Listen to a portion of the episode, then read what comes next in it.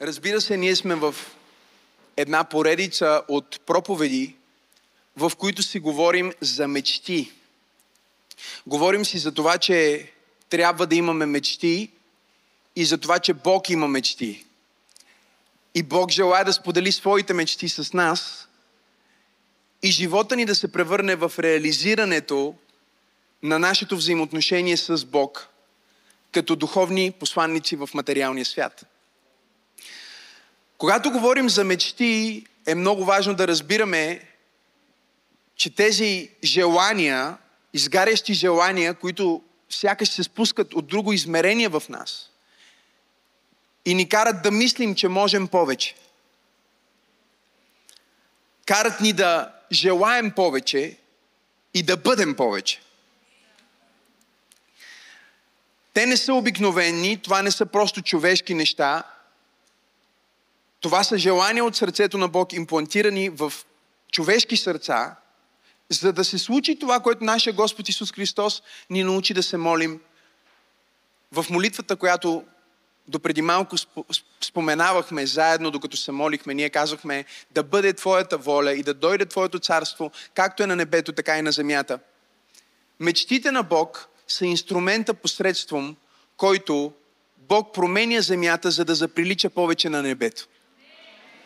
И Той търси партньори, бутничо е до теб, Той търси партньори, Господ търси партньори, Бог търси хора, човеци, които да откликнат на тези небесни желания, мандати и планове, които Той има и в синергия с Него да донесат Божието царство както е на небето, така и на земята.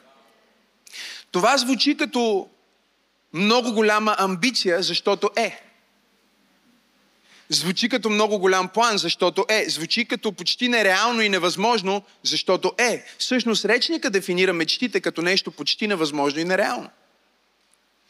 Ти не мечтаеш за нещо възможно, ти не мечтаеш за нещо обикновено, ти не мечтаеш за нещо, което е битово, хайде говорете ми. Ти мечтаеш за нещо отвъд, иначе не е мечта. Много хора си мислят, че когато нещата се подредят, е времето да мечтая. Но както ние се говорихме и миналия път, времето да мечтаеш е в посредата между сезоните, в трудностите и в кризите, защото в мечтите Бог редефинира твоя път в следващия сезон на твоя живот.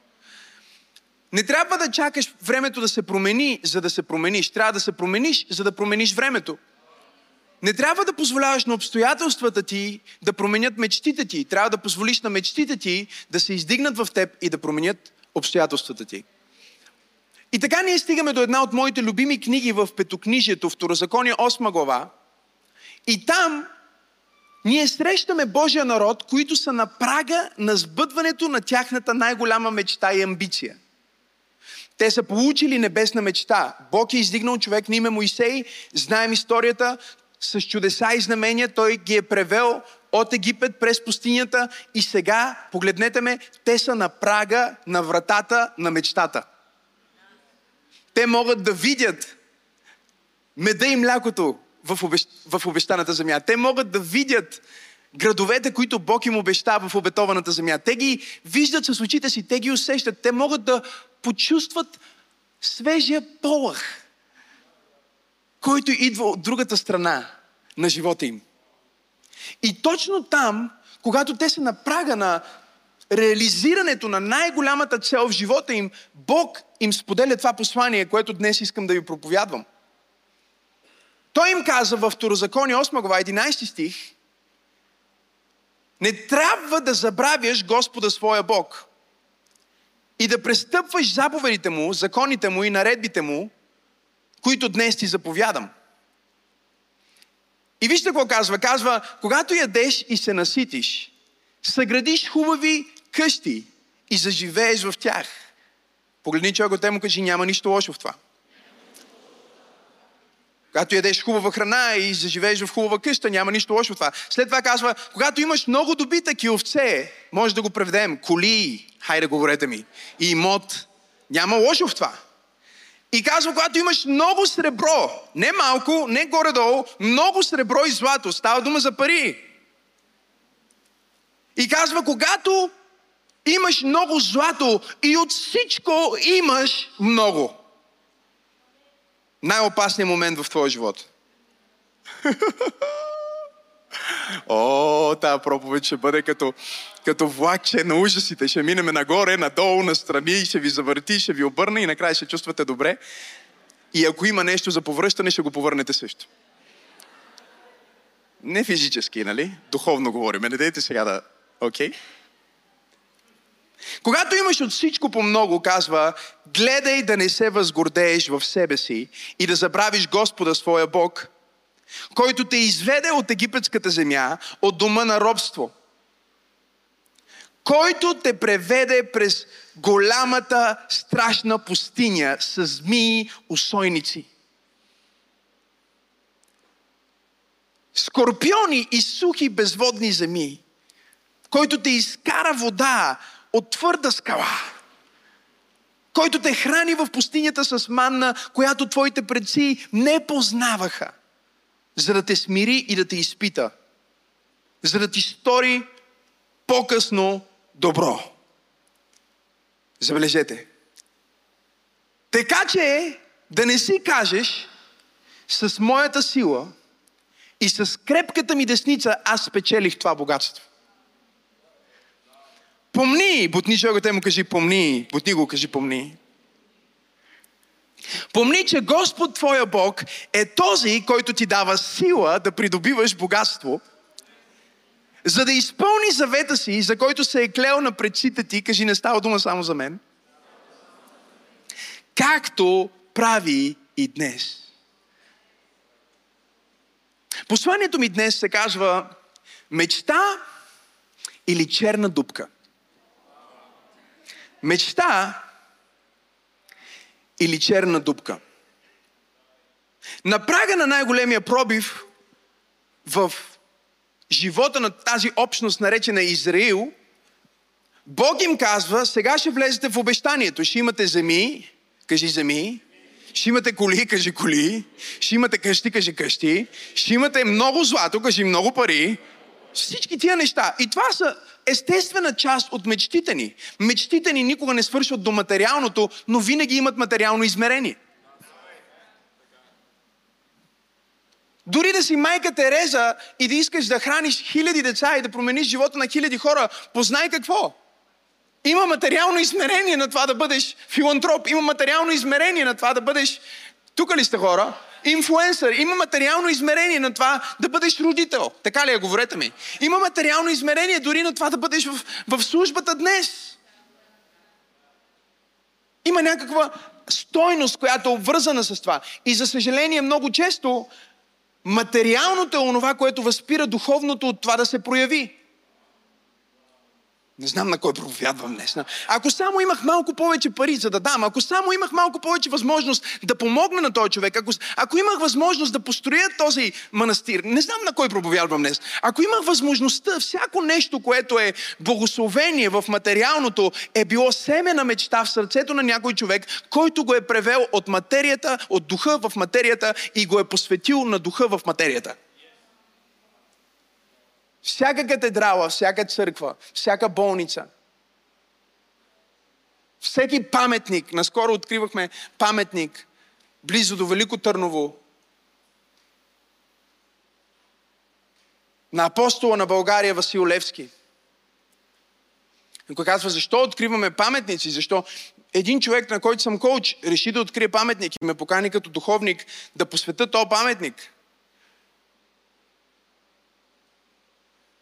Веднага, разбира се, има религиозни хора, които казват, не си прави а, образи, на които да се кланяш. Със същия стих ортодоксалните евреи забраняват да прави снимки и да има снимки във вас. Същия стих. Така че, когато извадиш, нали, някои хора знаят само един стих от Библията и почват да те бият с този стих. Те не знаят, че има още хиляди стихове, които всъщност поясняват, обясняват и изясняват. Но аз им казвах, имаше много деца там, имаше артисти, имаше певци, имаше водещи, имаше различни хора, които се бяха събрали от различни а, а, прослойки на обществото, за да отпразнуваме този ден, в който се е родил един от героите на България. Слава на Бога за това. Ние не казваме, че героите ни са перфектни, просто казваме, че са герои. Има само един перфектен герой. Но това, че не са перфектни, не означава, че не трябва да ги почитаме. Защото ако почитаме само перфектните, трябва да се намразиме всички, защото никой не е перфектен. И докато религията ни разделя на база нашето несъвършенство, духовното ни събира на база Неговото съвършенство и Неговата любов, която е винаги съвършена.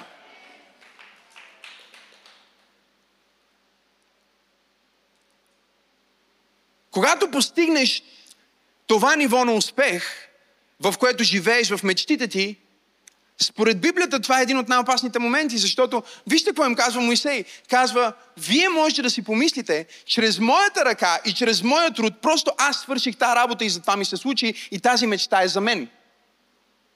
Тази мечта е за мен, за моя живот. И в момента, в който ти принизиш твоя живот до аз, мене и моето, твоя живот става много мизерен и малък. Да ти кажа ли нещо от Бог днес? Ти не си създаден да живееш само за себе си.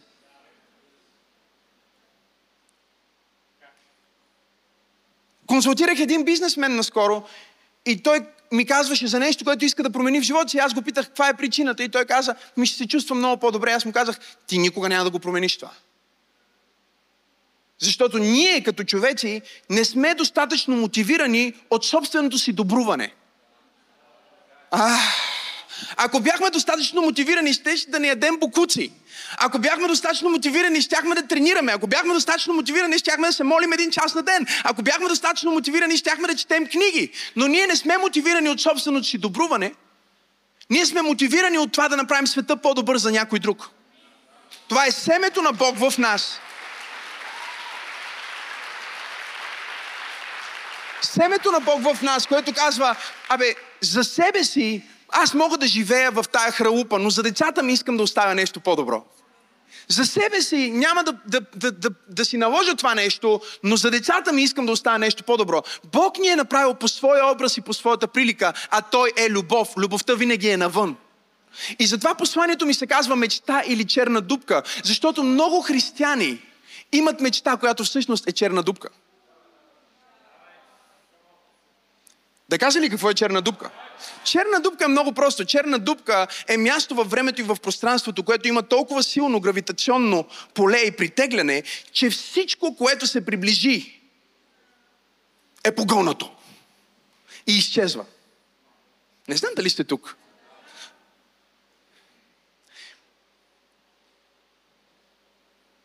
Ще бъдете изненадани, ако ви кажа, че в една черна дупка има повече светлина, отколкото в тази зала или дори нашето слънце, защото черната дупка поглъща дори и слънца.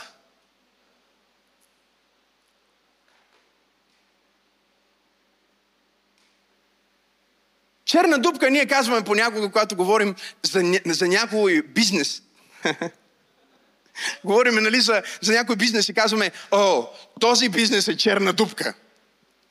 Черна дупка означава, че неща само влизат, но не излизат. И най-страшното с черната дупка е, че дори и светлината, не знам дали сте тук днес, попадайки в радиуса на, на, на черната дупка, дори и светлината е погълната. Сега, ние знаем, разбира се, достатъчно сме учили в училище, за да знаем, че фактически черното не е цвят. Както и бялото не е цвят. Може ли телефон един? Благодаря ти. Сега, а, бялото не е цвят и черното не е цвят. Успях ли? Аха, ето. Виждате ли светлината? Цветовете всъщност са начина по който обекта, забележете, пречупва, кажи пречупва, отразява, кажи отразява, или поглъща, кажи поглъща светлина. Ако ние вземем тази чаша вода, например, и я слагам така на масата, имаме светлина, в момента в който светна, от другата страна, разбира се, сега лампи и други осветления пречат, ние можем да видим как се сформира дъга. Ние можем да видим през светлината различните цветове, защото в самата светлина са всички цветове. Но ние виждаме тази светлина като бяло. Затова, когато Библията казва, ангели се явиха облечени в бяло, всъщност те не са облечени в бяло, просто са облечени в светлина.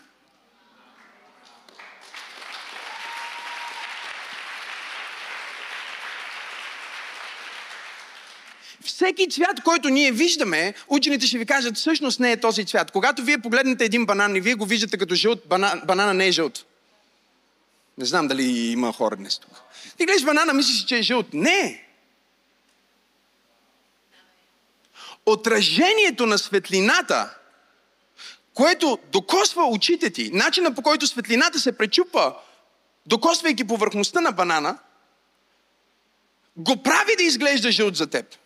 Всъщност банана има в себе си, искам да чуете, всичко друго, но не и жълто, защото жълтото ти го дава обратно на теб, за да го видиш.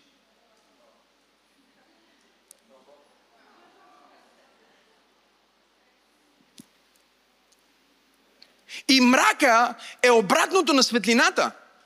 Затова, когато сега е топло навън, всички казват, не си слагай черна риза. Нали? Защо? Защото черното е липса на цвят. Черното поглъща светлината и я задържа в себе си. Не я връща обратно и ти го виждаш като черно. Затова се нарича черна дупка, защото светлината може да влезе навътре, звезда може да влезе навътре, всяко нещо може да бъде погълнато, но нищо не може да бъде върнато. Има хора в живота, с които трябва много да внимаваш. Аз се опитвам да проповядвам днес.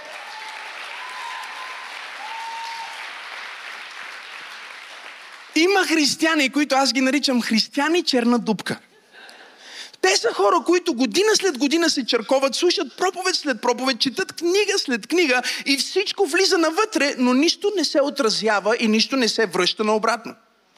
Това е опасно. Когато ние четем в Библията за един осеняващ херовим, наречен архангел – предводител на небесното хваление, винаги съм се чудил чисто теологически и философски за происхода на злото, до деня в който разбрах, че всъщност черното не е цвят.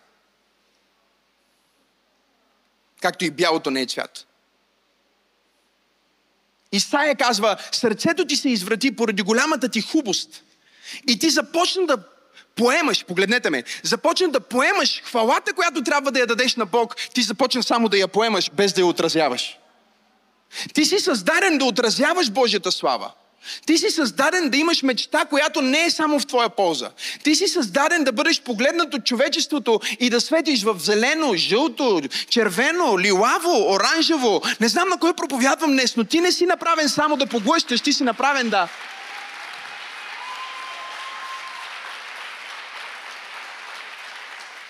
С други думи, Моисей им казва, сега като влезнете и всичко ви върви добре, и получавате, получавате, получавате. Погледнете ме, нещата идват към вас, идват към вас, идват към вас.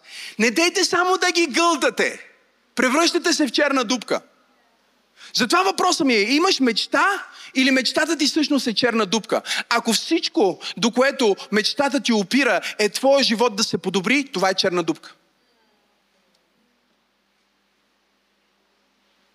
Трябва да е вързано с по-голяма кауза трябва да е вързано с по-голяма визия.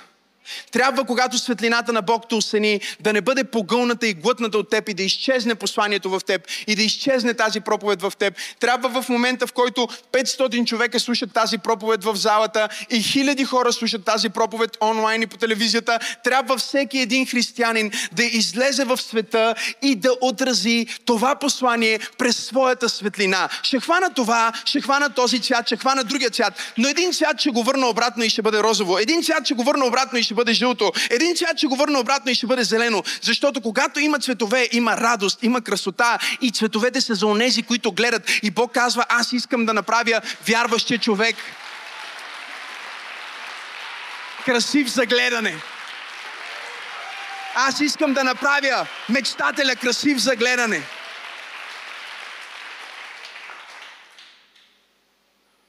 Тоест, когато влезнеш в мечтата, трябва да си спомниш, кажи спомниш, спомниш, кажи спомниш, мотичога те му кажи помни. И след това той изрежда неща и много ми харесва. Да ви ги кажа ли? ще ги кажа по моя начин. Знам, че четохме стиха. Нека да перифразирам и да теологизифицирам и да ви газифицирам с послание, което идва от небето. Чуй. Когато имаш хубава жена, спомни си, че едно време беше сам. И се тревожеше дали ще я срещнеш. Когато ти се родят деца, спомни си за вечерта, в която си си казвал, абе с жена ми вече две години правим опити и детето не идва. Когато влезнеш в новата ти квартира, спомни си, че си живял без ток.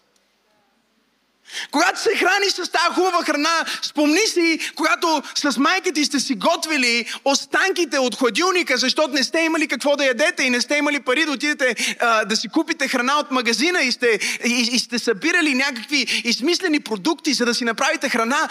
Бог каза на Израил, аз допуснах да ви изпитам в пустинята, за да после да ви сторя добро. Защото ако вие нямахте история на изпитание, нямаше да разбирате стоеността на благословение.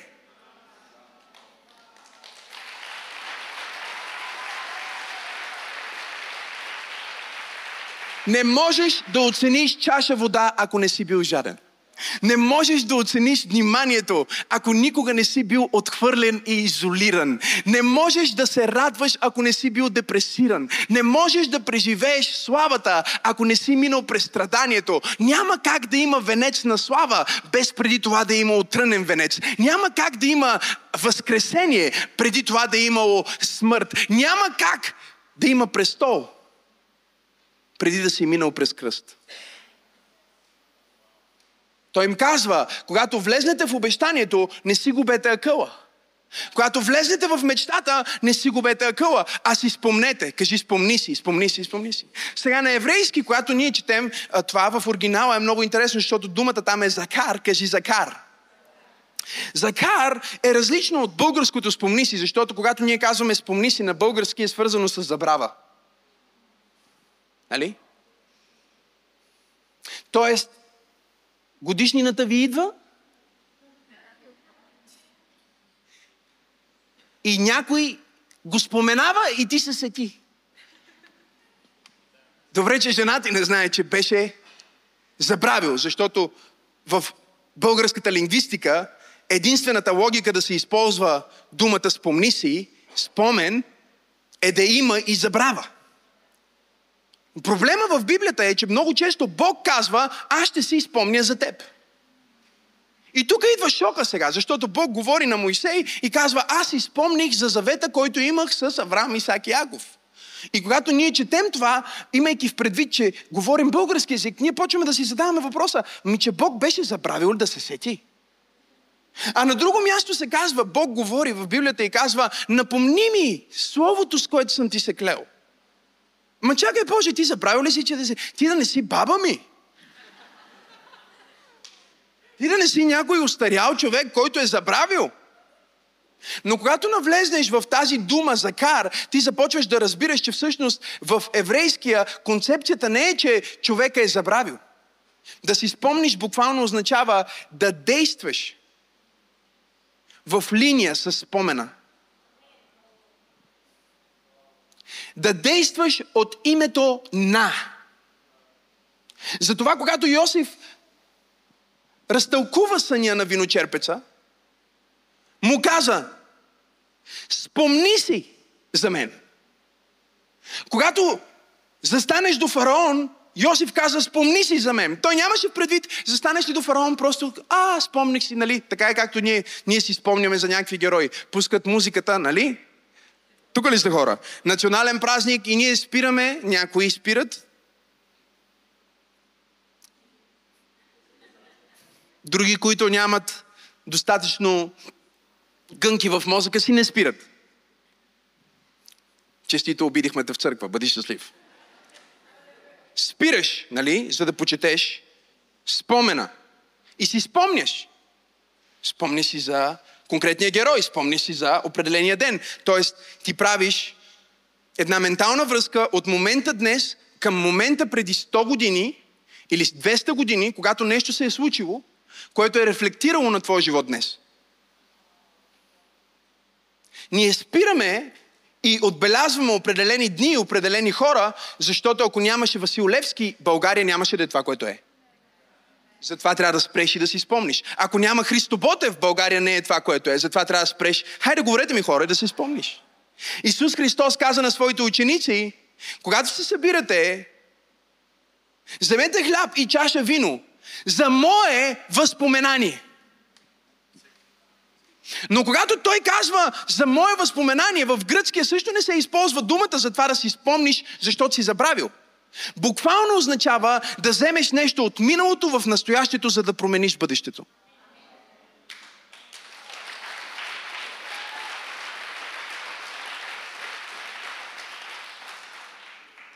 Някой под звука на моя глас трябва да се сети за всички чудеса, които Господ вече е направил в твоя живот. Ти го молиш сега Бог да направи нещо за теб. Той ти казва, искам първо ти да се сетиш за кар и да действаш от мое име, като че не си забравил всичко, което аз съм направил за теб. Когато щеш да умреш от COVID и те спасих, искам това да го помниш много добре. И следващия път, когато заплатата ти не дойде, искам да спомниш как аз съм снабдявал за теб. И следващия път, когато ти кажеш, че детето ти е болно, искам да си спомниш това, което аз съм направил за теб. Защото когато ти си спомниш, когато ти направиш ментална връзка от миналото в настоящето, ти променяш бъдещето, защото казваш, същия Бог, който беше с мен тогава, е с мен сега. И той ще бъде с мен утре. Обстоятелства се променят, хора се променят, той остава същия. Той е древния по дни. Той казва, аз съм същия вчера, днес и завинаги.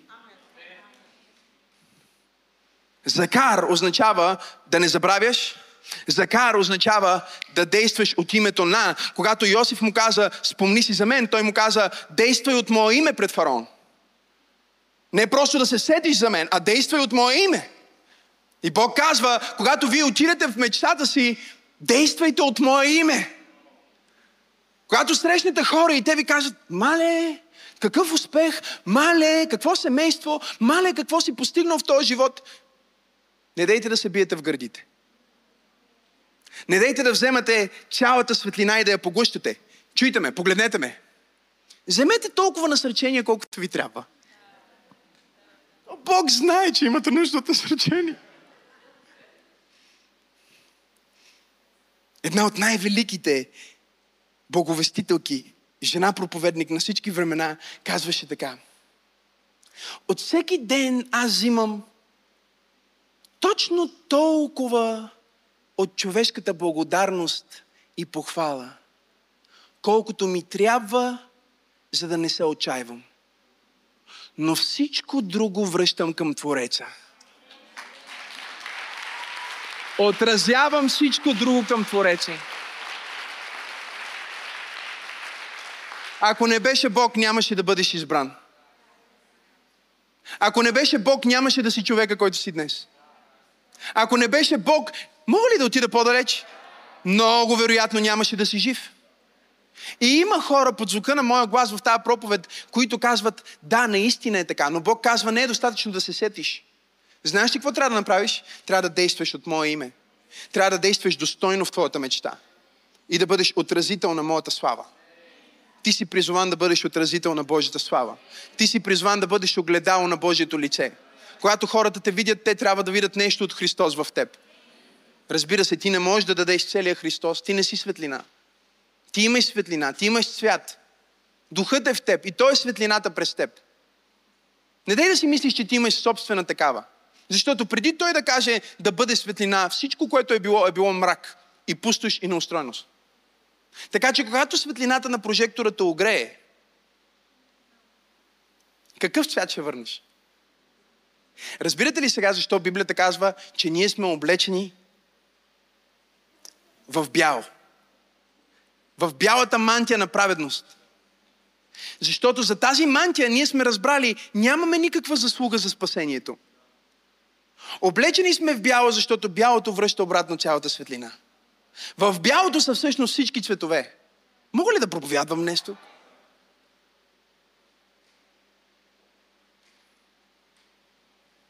Бутничоката му кажи, мечта ли имаш? Или черна дупка? Помни Бог. Кажи му, помни Бог. Мога ли да дам още? Помни хората. Кажи му, помни хората. Знаеш ли, има хора, които са черна дупка, защото те забравят откъде са дошли. Те забравят хората, които са им подали ръка. Да. И тук не говорим просто за някаква фалшива лоялност. Тук говорим за това, че има определени хора в твоя живот, които са били инструментални да стигнеш до, до този ден, да седиш на този стол.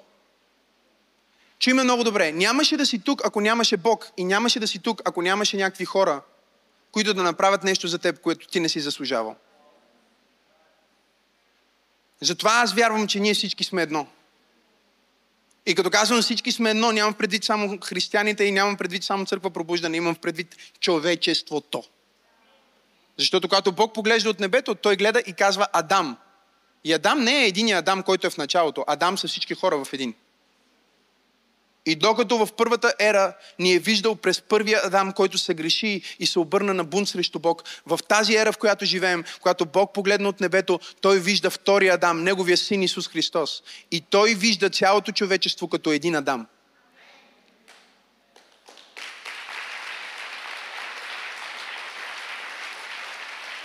Ние не сме просто свързани, ние сме едно.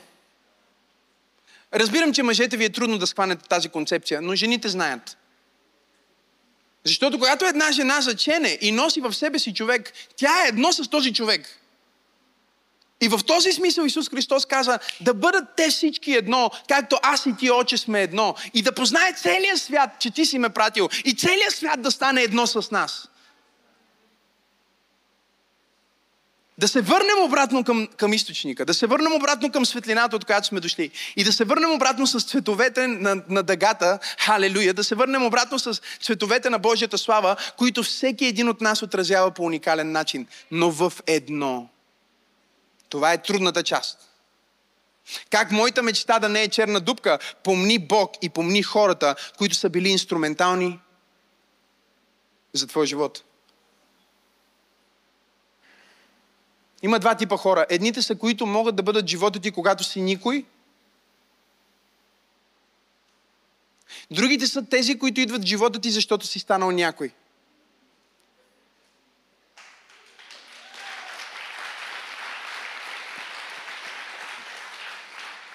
И най-опасното, когато станеш някой, е да не си внимателен с хората, с които си заобиколен. Защото ако всички хора, които са около теб, когато станеш някой са от новите, които те познават като някой, а не те познават като никой. Ти не знаеш дали тези хора са там за теб или заради това, което можеш да направиш за тях. От другата страна имаме хората пък, мога ли да проповядвам днес? Които могат да бъдат с теб, когато си никой, ама станеш ли някой, почват да се чувстват зле около теб. Не защото ти ги отхвърляш, а защото те казват, ето вече стана голямата работа. Даваха го по телевизора. Ти не си се променил, но когато твоята позиция се промени, хората около теб много често променят отношението си към теб. Те променят отношението си, защото не желаят да тръгнат на това пътешествие с теб.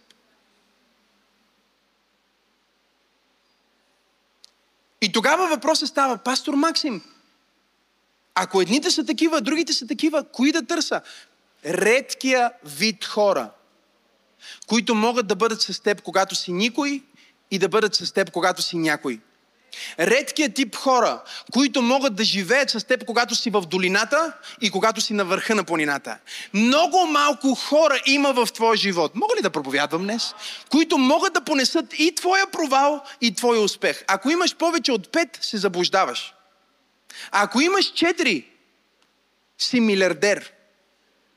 Да, ти си милиардер. Ти имаш ти, ти имаш не милиардер, ти си трилионер, ти си най-богатия човек на планетата Земя, защото на Земята много малко хора имат хора, които могат да бъдат с тях в долината и на върха на планината. За много от вас, вие имате само един такъв и това е жена ви.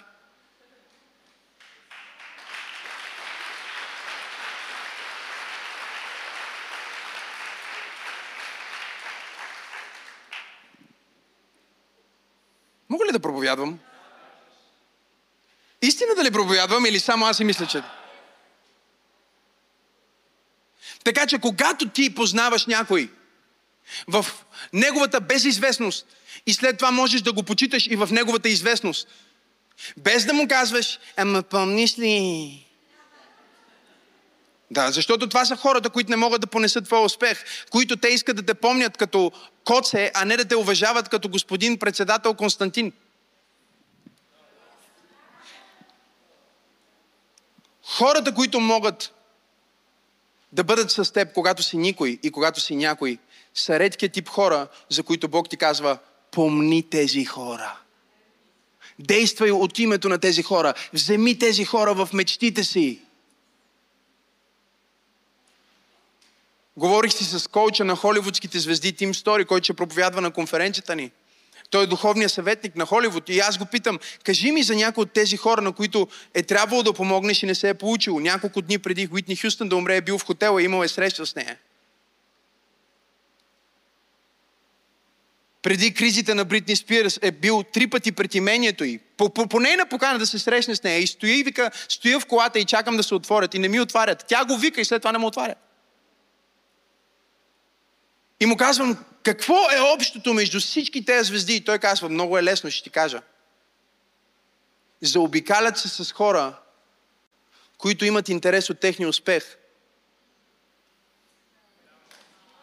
И тези хора ще им кажат всичко, за да продължат да се ползват от тях. Затова проповядвам на някой днес. Каквото и да правиш, не сменяй жената.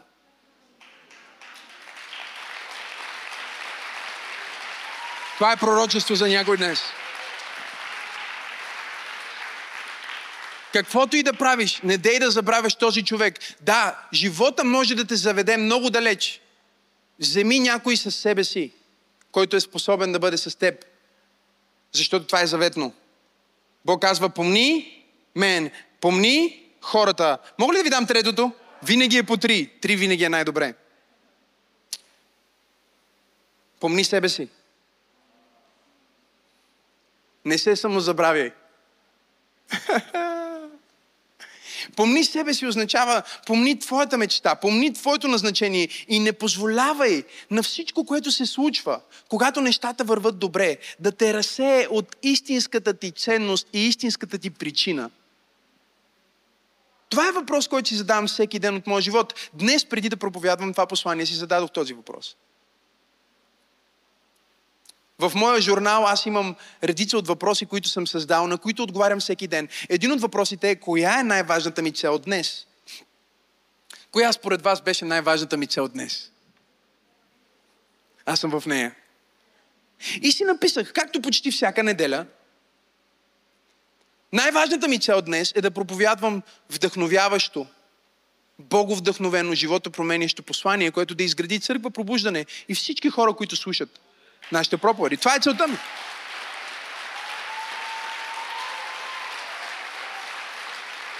И следващия въпрос, който винаги задавам, те са в точно тази последователност, без значение каква е целта за деня, защото вчера не е било да проповядваме, е било друга цел.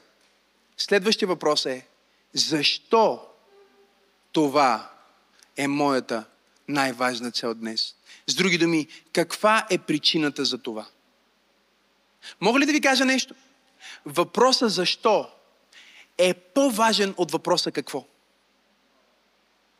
Не какво работиш, а защо го работиш.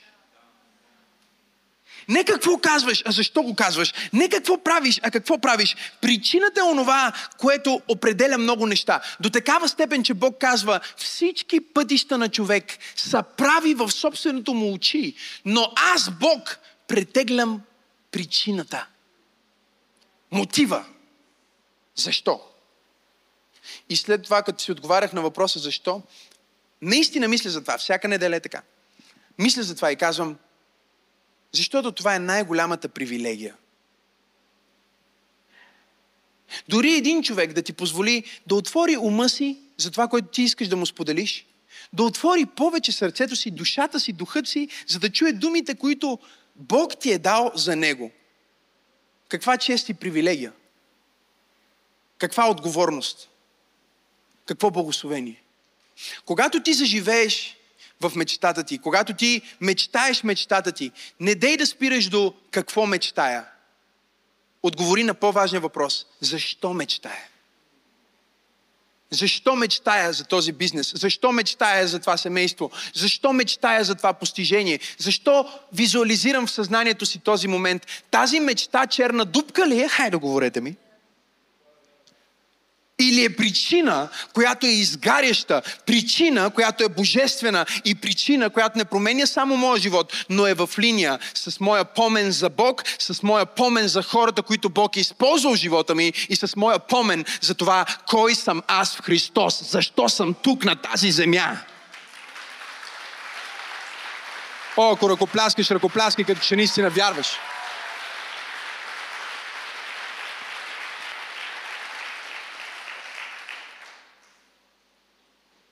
Има три компонента, които трябва да използваш в твоята мечта, за да се предвижиш с Бог в сигурност.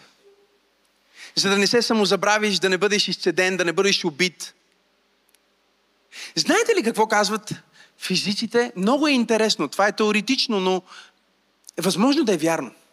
Сигурно е така. Все пак са физици и математици, те знаят. Че всяко нещо може да бъде черна дупка.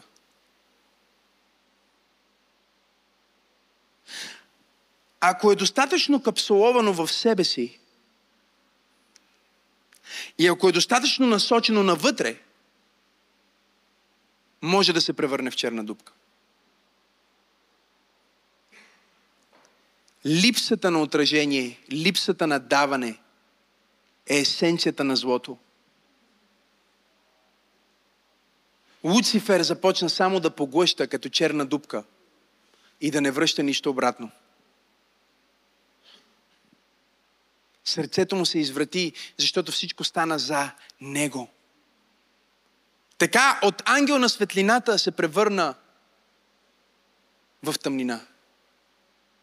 Когато знаеш, че тъмнината не съществува и знаеш, че всъщност няма такъв цвят като черно, ти разбираш, че всъщност Злото не е наличието, а липсата на нещо.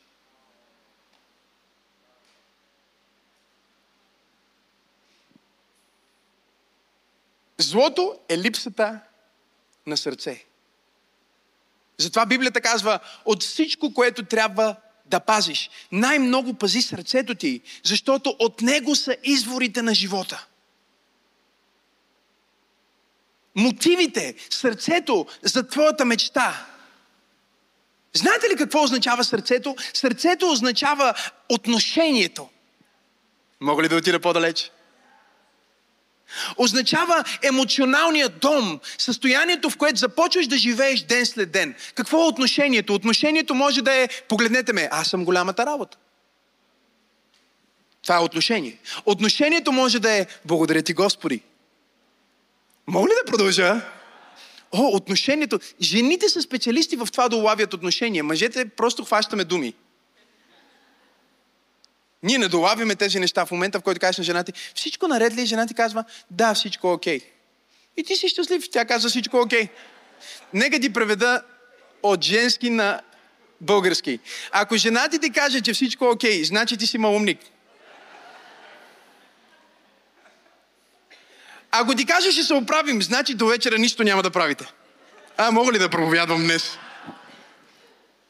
Жената чува интонация. Така ли е, жени? Правилно ли говоря? Жената чува интонация, жената чува отношение. Понякога жена ти дори може да не чуе това, което й казваш, а да чуе отношението, с което го казваш. Ти казваш, обичам те, тя започва да ти се кара. Ти кажеш, чакай малко, защо? Защото отношението ти казва нещо друго.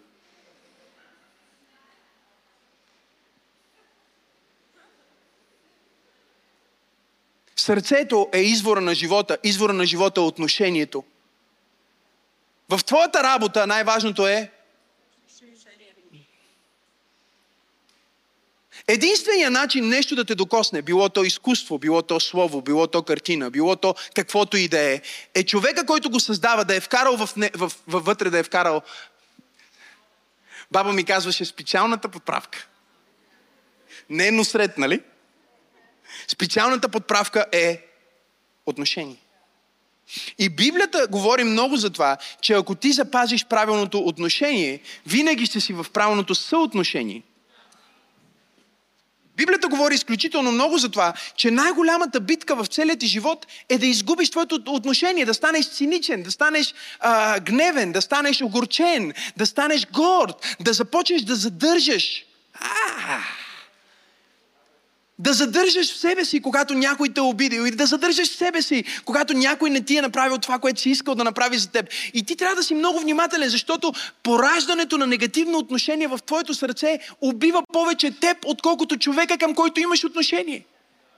Трови повече теб, отколкото човека, за който говориш или за който мислиш. Сърцето ти е важно в мечтата ти. Защото е свързано с отношение и начина да стоиш в чистота е да стоиш в закар, да стоиш в този помен, да стоиш в този спомен. Говорих на един проповедник, минава през трудно време. Какво е трудното време на един пастор? Еми, хората с които работи. Някои от тях са овце в старото, а други всъщност са вълци в овча кожа. А има и козлета. Те не могат да бъдат пастирувани. Те са диваци, разбирате ли? Един пастор, знаете ли какво ми каза? Вика, бе, нови са тия овце, които ги пастируваме, нов модел са. Викам, какво имаш преди? Вика, те вече не ядат трева, те ядат пастири. те не ядат слово, те ядат хора. И си говорих с този млад проповедник и може да усета в сърцето му, че той е наранен и е огорчен от начина по който хората са поступили с него. И аз му казах, знаеш ли, приятелю, ако ти позволиш на това огорчение да живее в сърцето ти, ти даваш победата на дявола. Това не е добре за тези хора, не е добре за взаимоотношението ти с Бог, но знаеш ли за кой не е добре? Най-вече не е добре за теб. Да, но не е справедливо не е нормално, когато обичаш хора, те да ти отвърнат с такова отношение. Готови ли сте да ви дам нещо, което да промени живота ви? Аз го питах, можеш ли да си спомниш за един момент, в който ти си правил нещо такова?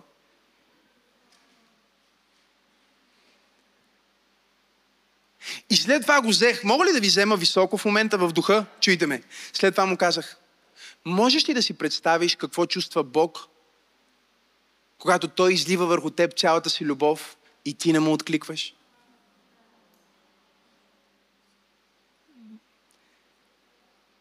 В която и роля да си в момента. Или си бил,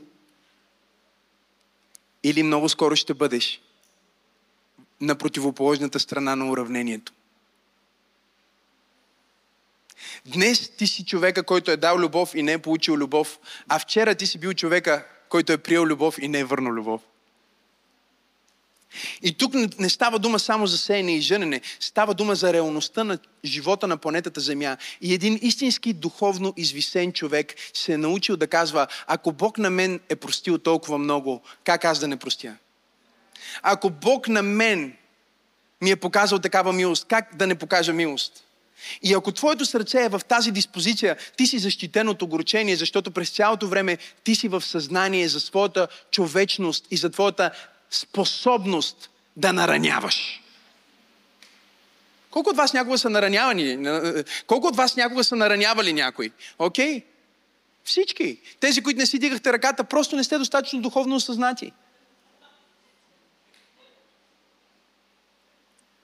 И тук не говорим дори за нещо, което правиш умишлено.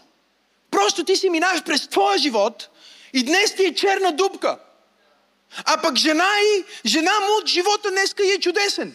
И тя пърха, вижте, като пеперутка. Вижте ме, вижте ме, погледнете ме. Тя е щастлива, ще му направи кафенце, о, скъпи. И, и, и той, понеже днес е в състоянието на черна дупка, взема тази пеперуда и пфф, просто я лепи за стената. Е така.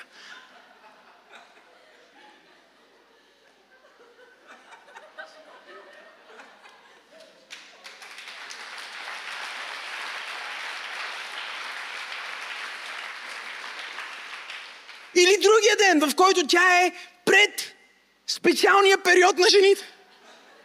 Мога ли да проповядвам истината днес? Мъжът е супер мотивиран, чувства се щастлив. Тя казва, как изглеждам? Е, жена ти пита ли те как изглеждам?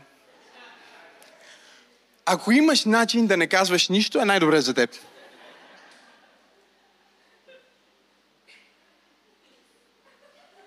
Много е сложен този въпрос. Защо? Защото тялото й е започнало да се подува. Мога ли да проповядвам?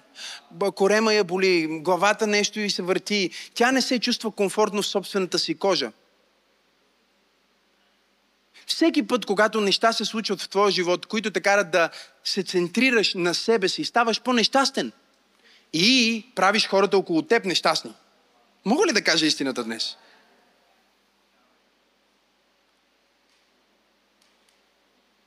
И затова Бог ме е изпратил да ти проповядвам днес и да ти кажа, всеки ден си спомняй, всеки ден пази отношението си, всеки ден се поставя от другата страна, всеки ден има и емпатия, всеки ден казвай, аз няма да забравя кой съм, аз няма да забравя Бог, аз няма да забравя как Бог е прощавал на мен, аз ще стоя в това съзнание, че и аз имам долини, и аз имам планини. И когато аз съм в моята долина, Бог е с мен. И когато съм на върха на планината, Бог е с мен. Когато съм по средата, Бог е с мен. И има хора, които също са с мен. И аз ще бъда този човек.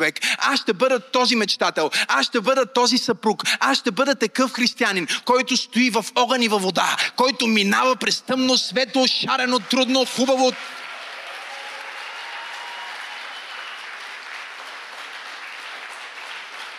Ако ръкопляскаш, ръкопляскай, че наистина вярваш. Кажи сърцето на мечтата. Кажи сърцето на мечтата. Трябва да помня. Свършвам посланието. Второто нещо е гласът. Кажи гласът. Гласът е свързан с говорене, с комуникиране. Едва ли има нещо по-важно в живота ти, след диспозицията на твоето сърце познаването на Бог и срещането на най-важния човек в живота ти, който е твой партньор. Значи срещнеш ли Бог, срещаш себе си. И срещаш Бог, разбира се, но срещаш себе си, защото разбираш кой си наистина. След това, срещнеш ли съпругата ти, срещаш мъжеството си. разбираш наистина какво значи, че ти си мъж. Срещнеш ли детето ти? Срещаш бащата вътре в теб.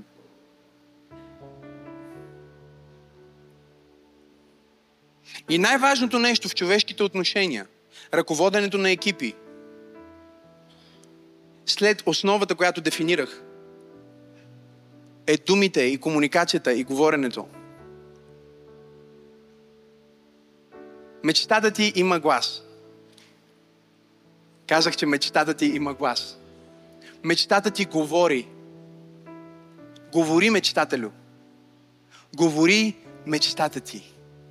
Погледни човекът и му кажи, говори мечтателю. Говори мечтата ти. Библията казва в Еремия 33 глава. Така казва Господ на това място, за което казвате, пророкуваме за България, пусто е, без жив човек и добитък. Или може би върху живота ти в момента пророкуваме в името на Исус. На това място, на което казвате, пусто е без живот. В юдейските градове, по иерусалимските улици, които са пусти, без жив човек, без жители, без добитък, пак ще се чува глас на радост. Глас на веселие. Глас на младоженец. Кажи глас на невяста и глас на тези, които казват прославяйте Господа, Вседържател, защото е благ, защото Неговата милост е вечна.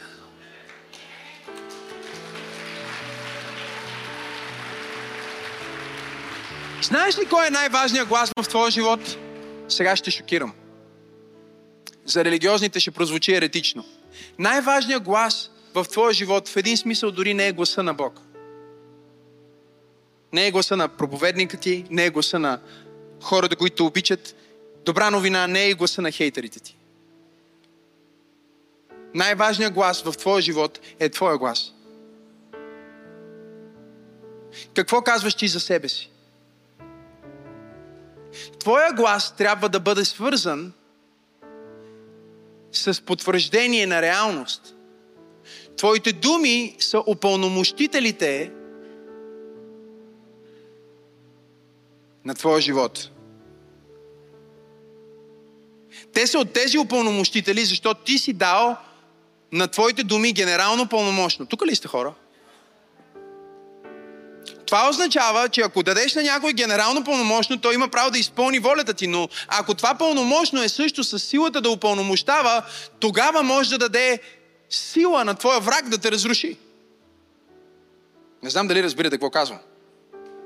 И когато казва глас на младоженец и глас на невяста, какъв е гласа на младоженеца и на невястата? Това не е глас на оплакване, хайде говорете ми.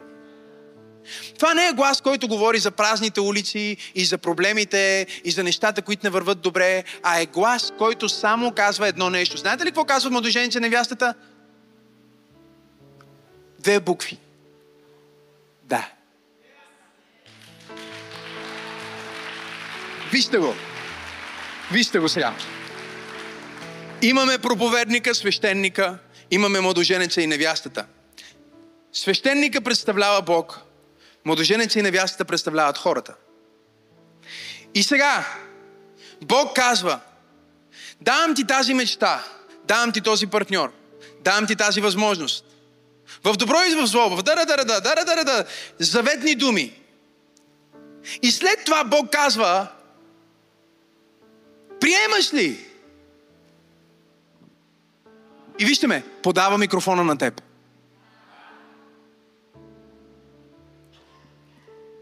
Не се очаква от теб, когато говорим за гласа на твоята мечта, да обясниш как ще стане. Какво ще стане? Мога ли да проповядвам? Откъде ще дойде чудото? Как ще се получи повишението? Твоята отговорност е да използваш твоя глас, да потвърдиш това, което Бог е казал. Защото ако ти кажеш не, завета не може да бъде сключен. Не защото Бог не е в уравнението, а защото ти не си изпълнил твоята част. Всеки път, когато ти хленчиш, ти изпращаш упълномощени думи, които дават власт или на Бог, или на дявола в твоя живот. Библията казва, че Бог мрази оплакването. И една от причините Бог да мрази оплакването е, че посредством нашите упълномощени думи, всъщност ние зареждаме демонична сила, която после идва срещу нас. Това е все едно аз да дам генерално пълномощно на неправилния човек. Отиваме при нотариус, подписвам се там и казвам, че му давам пълномощно да отговаря с всичките ми имоти, да ги продава, да купува от мое име и добавяме клауза, която е и да опълномощава други лица. Това е най-опасната клауза в едно пълномощно, защото с това пълномощно той човек може да отиде при твоя най-голям враг. Хайде, мога ли да проповядвам? Може да отиде при някой, който иска да ти вземе всичко и да го упълномощи и всичко да ти бъде отнето. И Бог казва, твоите думи са това генерално пълномощно, което ти даваш или на дявола, или на мен да изпълня или, него, или той да изпълни своя план, или аз да изпълня моя план в твоя живот. Тук не говорим просто за позитивно говорене. Тук говорим за реалността, че Бог създаде света с думи. И твоята мечта има нужда от глас. И ти като мечтател трябва да заговориш за тази мечта. И не е нужно да я обясняваш на хора, които не те разбират. Не е нужно дори да си обясняваш на себе си. Единственото нещо, което трябва да направиш е когато затвориш очите си и започнеш да виждаш тази мечта в сърцето ти. Когато затвориш очите си и се молиш и започнеш да виждаш различния живот, за който мечтаеш. Няма нужда да се опитваш да го обясняваш. Няма нужда да се опитваш дори да, а, да го правиш по някакъв по-специален начин. Просто трябва да погледнеш към небето, да се усмихнеш и да кажеш, аз казвам да, да на Божия план, да на Божията мечта. Хайде хора, да на всичко, което Бог има за мен.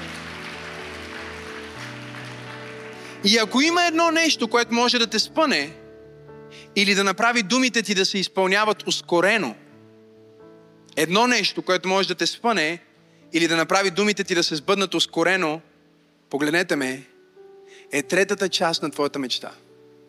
Кажи сърцето, кажи гласа, ръцете.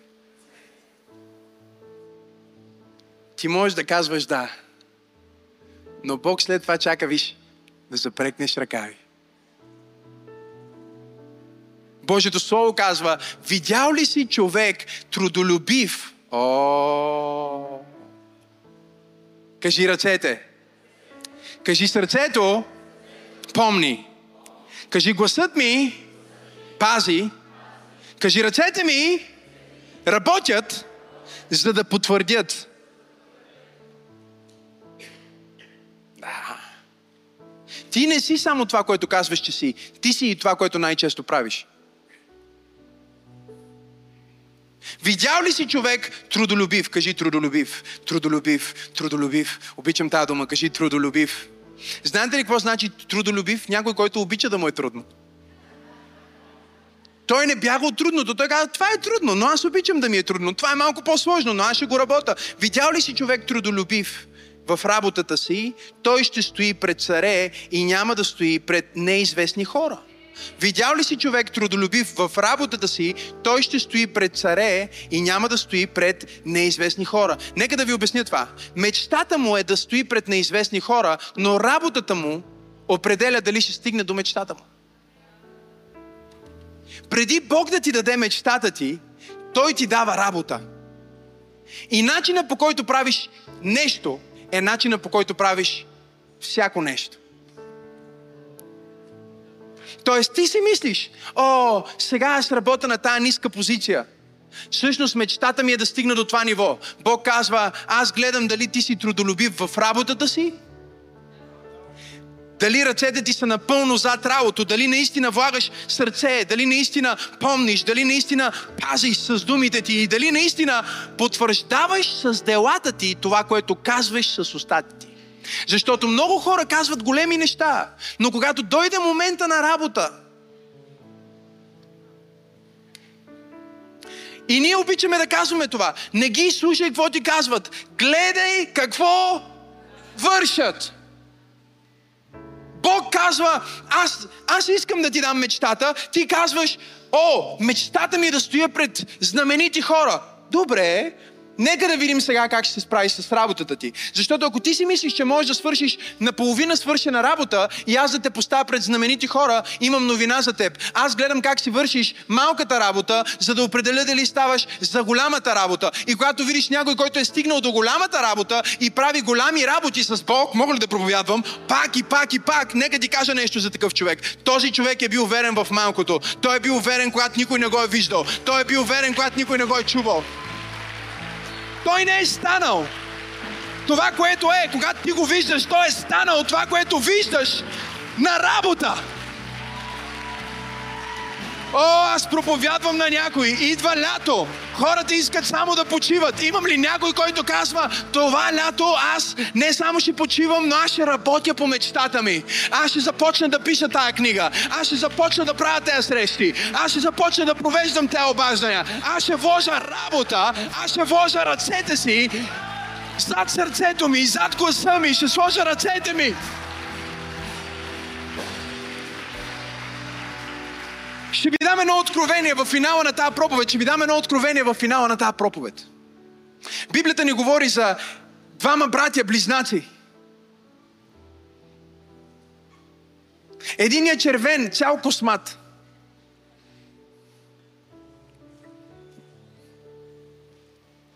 Родил се първороден, нарича се Исав. Другия дребен, скромен, мъничък човек –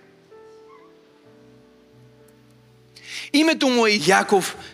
И според юдейската традиция, първия получава цялото наследство. Първия получава цялото благословение. Първия получава бащиното име, бащиния дом. Първия има това, което се нарича правото на първородния. Той има всички предпоставки да бъде благословен. Докато идва деня, в който бащата трябва да благославя. църквата е много важна, защото църквата ще ти даде предимство в благословението на бащата. Когато не е твой ред, но си свързан с църквата,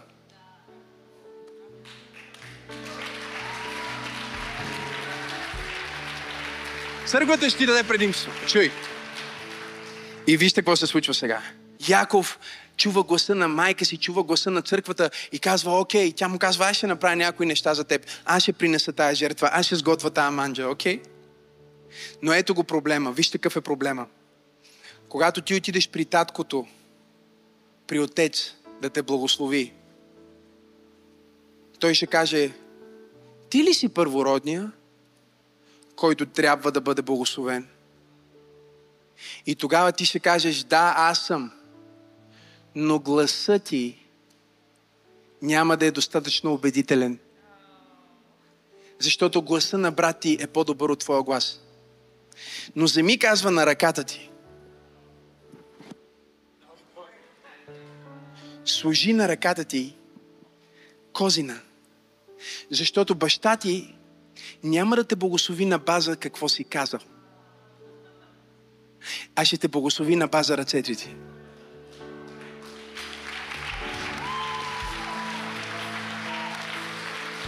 Аз се опитвам да проповядвам на някой днес, че от номер две ще станеш номер едно. Аз се опитвам да проповядвам на някой днес, че може би имаш по-малко талант, по-малко контакти, по-малко възможности, но имаш ръце, които са правилни. Бог казва, чуй, не ме касаят балоните, не ме касаят какво говорят хората, касаеме едно нещо. Имаш ли ръце, които са готови да потвърдят защото с ръцете си благославяме, и с ръцете си даваме, и с ръцете си храниме, и с ръцете си помазваме. Имам ли пет човека в тази църква? Които казват, тази седмица, тази седмица, тази седмица, аз ще вкарам сърцето ми, ще използвам гласа ми, не за да отмена моето благословение, а за да пазя моето благословение. Знаеш ли, хора ще ти кажат няма да стане. Кажи им ще стане. Ама как ще стане? Ще видиш. Когато не знаеш, просто кажи им, ще видиш. Ще разбереш. Когато те разберат, и ти ще разбереш. Но ти бъди уверен. Ти бъди уверен. Ще разбереш. Как ще стане. О, Боже, казваха не се опитвай, не може. За брака ми казваха не се опитвай, не може. За църквата ми казваха не се опитвай, не може. За бизнеса ми казваха не се опитвай, не може. За коучинг кариерата ми казваха не се опитвай, не може. За първата ми книга казаха не се опитвай, не може. За втората ми книга в Америка казаха не се опитвай, не може. Има твърде много от това. Те казаха не се опитвай, не може, но ето че може. Бог е с нас. Може! Може! Вижда си! Хейтерите ти имат много голям проблем. Те не знаят, че всемогъщия Бог е на твоя страна. Те още не са разбрали, че Господ е с теб.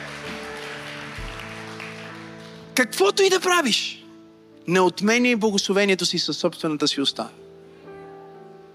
Чуй ме, ти си единствения, който може да спре благословението на Бог в твоя живот. Отменяйки го, казвайки не, говорейки негативно, говорейки неверие.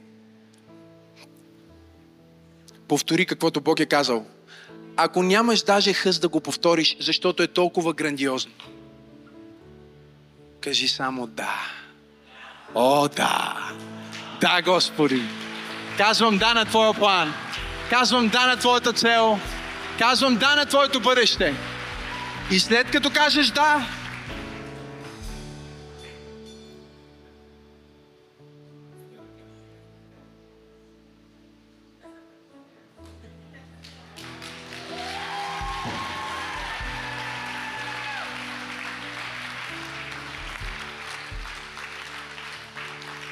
Потвърди го. Потвърди го с ръцете ти.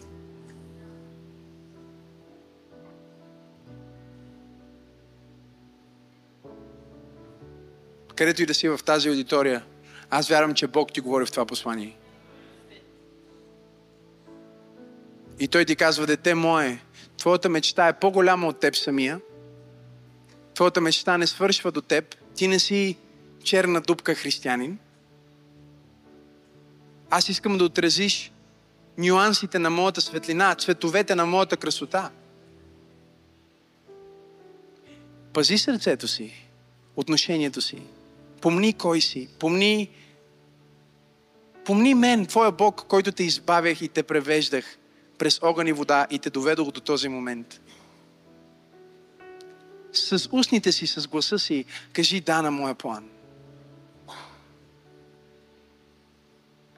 И дори когато всичко е срещу теб и изглежда като че няма да стане, вземи тези две ръце, с които съм те благословил.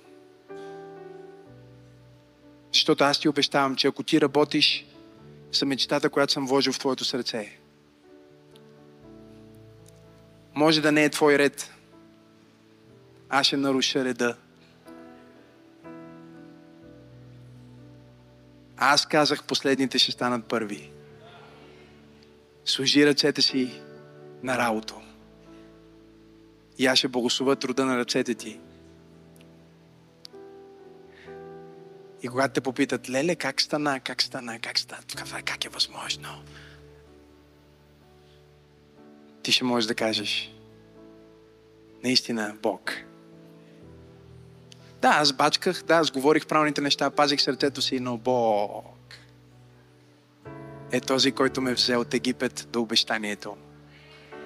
От пустиня до обетована земя. От мрак и себичност до светлина и споделяне. Конференция Пробуждане е не просто събитие, а началото на едно дългоочаквано приключение – живота, който Бог има за теб. Отвъд страховете, отвъд лимитите, отвъд ограниченията, отвъд смелостта ти, отвъд стените. Не се оправдавай с въпросите, не знам откъде да почна, не знам какво да направя. По-лесно, отколкото си мислиш. И Бог е по-близо, отколкото предполагаш. just around the corner. Точно зад ъгъла. Your life is about to become amazing. Животът ти ще стане невероятен. Бог е бил с нас до този момент. Той е Бога, който свали огън от небето. Той е Бога, който те е използвал и преди. Той е Бога, който те използва сега. Той е Бога, който ще те използва в бъдещето.